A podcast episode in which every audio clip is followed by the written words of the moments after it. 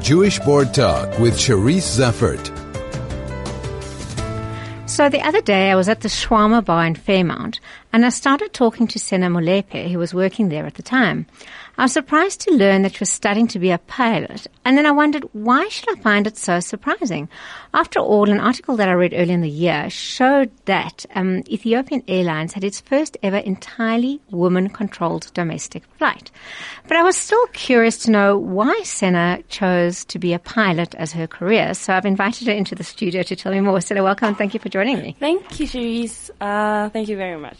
Sena, so um, what you are? Can I ask your age? Yeah, I am 19. 19. Yeah, so 19, very young woman. Um, obviously living in the suburbs. Mm-hmm. What inspired you to become a pilot?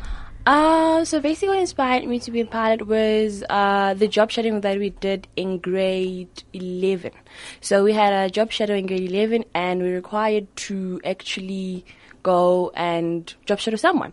And I wasn't sure as to who should I job shadow at the moment because I think my mind was still all over, all over the place with concerning that, okay, I wanted to go into medicine because everybody was like, you'd make a good doctor. And I was like, okay, but I'm not quite interested in that. But, and I want something that's a bit challenging. And, um, then that's when I called, um, a school in, F, uh, in Rand called, uh, Force. So that's when I actually went there and, uh, actually got lost that day because I didn't even know where I was going. Yeah, the rank to find that airport is quite confusing. It is Yeah. quite confusing because the GPS took us around Yeah. for a couple of minutes and I eventually found my way. So it's one of those places that once you know, you know, but Yeah. until then, have no clue. Exactly. So, so something like that. So, and then after that, um, the, some guy came to fetch me, the one, the one of the students at Air Force, and uh, I was there with them the whole entire day. I actually enjoyed the experience because they were so friendly. They were like the very nicest people there. So I went there and uh, asked them a couple of questions. The CFI was there too, and um, and yeah, that's when I got my inspiration. He inspired me actually because. And then I also went to um, a school called um, Johannesburg School of Flying, and I got to realize there were only two females there as instructors, and the rest was like males. And I was just like, okay, why can't I also make a difference and also be a be one of the instructors maybe one day? And but my dream is not only to be an instructor, but to also proceed and go into airlines. So you've obviously already done 20 hours of flying. Mm-hmm. by yourself. I mean, obviously not by yourself in the no. airplane, but uh, as a, how does it work? Uh, so basically, what happens is that uh, you fly with an instructor until you're done with the exercises, and so it's like one to thirteen exercises, and then once they are sure, and then after that, I think it is after fifteen hours, uh, once they are sure and they are satisfied with your um, with your progress, and then they can send you solo after that. But uh, because I had to move from one school to the next, and I wasn't able to actually uh, just do the whole 15 hours, then go solo, uh, what happened was that uh, I haven't gone solo as yet, and I'm at 20, 20 hours. So that's basically what it happens. So you fly with an instructor until you go solo.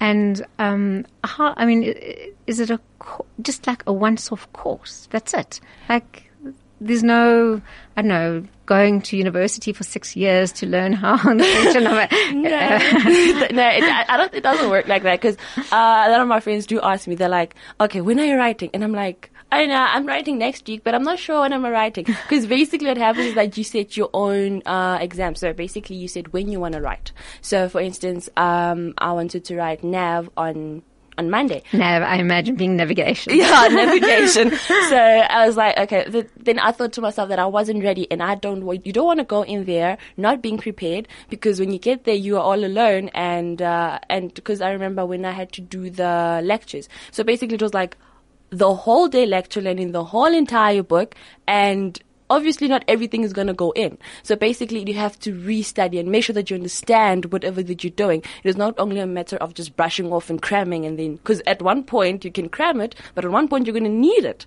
So you can't cram and pass No, and forget. So you no, this to, is not. This is not one of those times. no, it's not one of those times because they're going to ask you. You're going to have. You're going to fly with an instructor, and he's going to ask you something that you probably wrote, and it's going to be very awkward not knowing, not knowing what you just wrote. So you does it depend on you as to when you complete your? Yes, basically, it com- it basically uh, it's you who determines when basically you're going to finish because it's also about money and how often you fly, how often you write your exams, and how successful are you with those exams.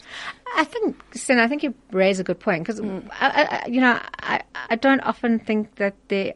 I don't think of jobs in terms of gender, mm-hmm. and yet for some reason, a pilot specifically seems to shout out like almost exclusiveness, elitism. You know, this kind of mm-hmm. um, you, you- think uh, you think that it's a very expensive course. That to, every time you fly is huge amounts of money, and I think that's why I kind of think it as an eh, somewhat inaccessible mm-hmm. kind of Yeah. I could say you are right to a certain extent, honestly.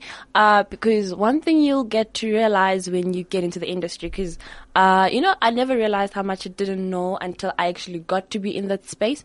Um, so basically, because I know I pay, you would pay an approximate of 2,000, 2,000 rand, uh, depending on which craft, which aircraft you're flying, um, or more per flight. And that's like per an hour or so. So 1.5 hours or so and uh, and that's that's quite expensive because you have to accumulate more than 50 hours also. So by the time you can actually make the math that by the time you reach 100 and something or 500 and something hours, um, how much you've you've spent basically. So it is it is it's not a gender based thing, but a- I feel like if you believe in it, if you believe that you can actually do it, you can actually do it. Uh, I think that's what has motivated me throughout because I had um, I experienced the the part whereby um, my dad was like, "I'm not gonna be paying for your fees next year," and I'm like, "Then what should happen?" And then and then it was something like that, and I was like, "Okay, you know what?" I'll not give up on my, on my dream. Uh, I'll make means for it to happen. If it means having to get a job, then I'll do. And then that, I think that's how it led to me having to work at Shawarma Bar. Yes. And uh, working there was it was it was amazing. It was great. It was the people there were great. And uh, but then after that. Uh, I think I was lagging behind with my exams, and it was also after I got the a call from uh, one of my previous school that said, uh, we cannot con- we cannot continue with your flying anymore because you cannot uh, keep up with the with the contract and everything. So I was like, okay, fine. I think that very that very day I was really really discouraged. I felt so sad. I remember I even cried. So and then the mashgiach was the Chaya, I don't know if you know her she was there and she's like, you know what, everything's going to be okay. And I'm like, but it doesn't seem like everything is going to be okay at the current moment. So that very same day, I went to school. I spoke to the owner of the school and she told me that, know, this is what happens and whatnot. And the very same day, I was like, you know what, nothing will get me down. Nothing will honestly get me down. I went to the school opposite and I applied.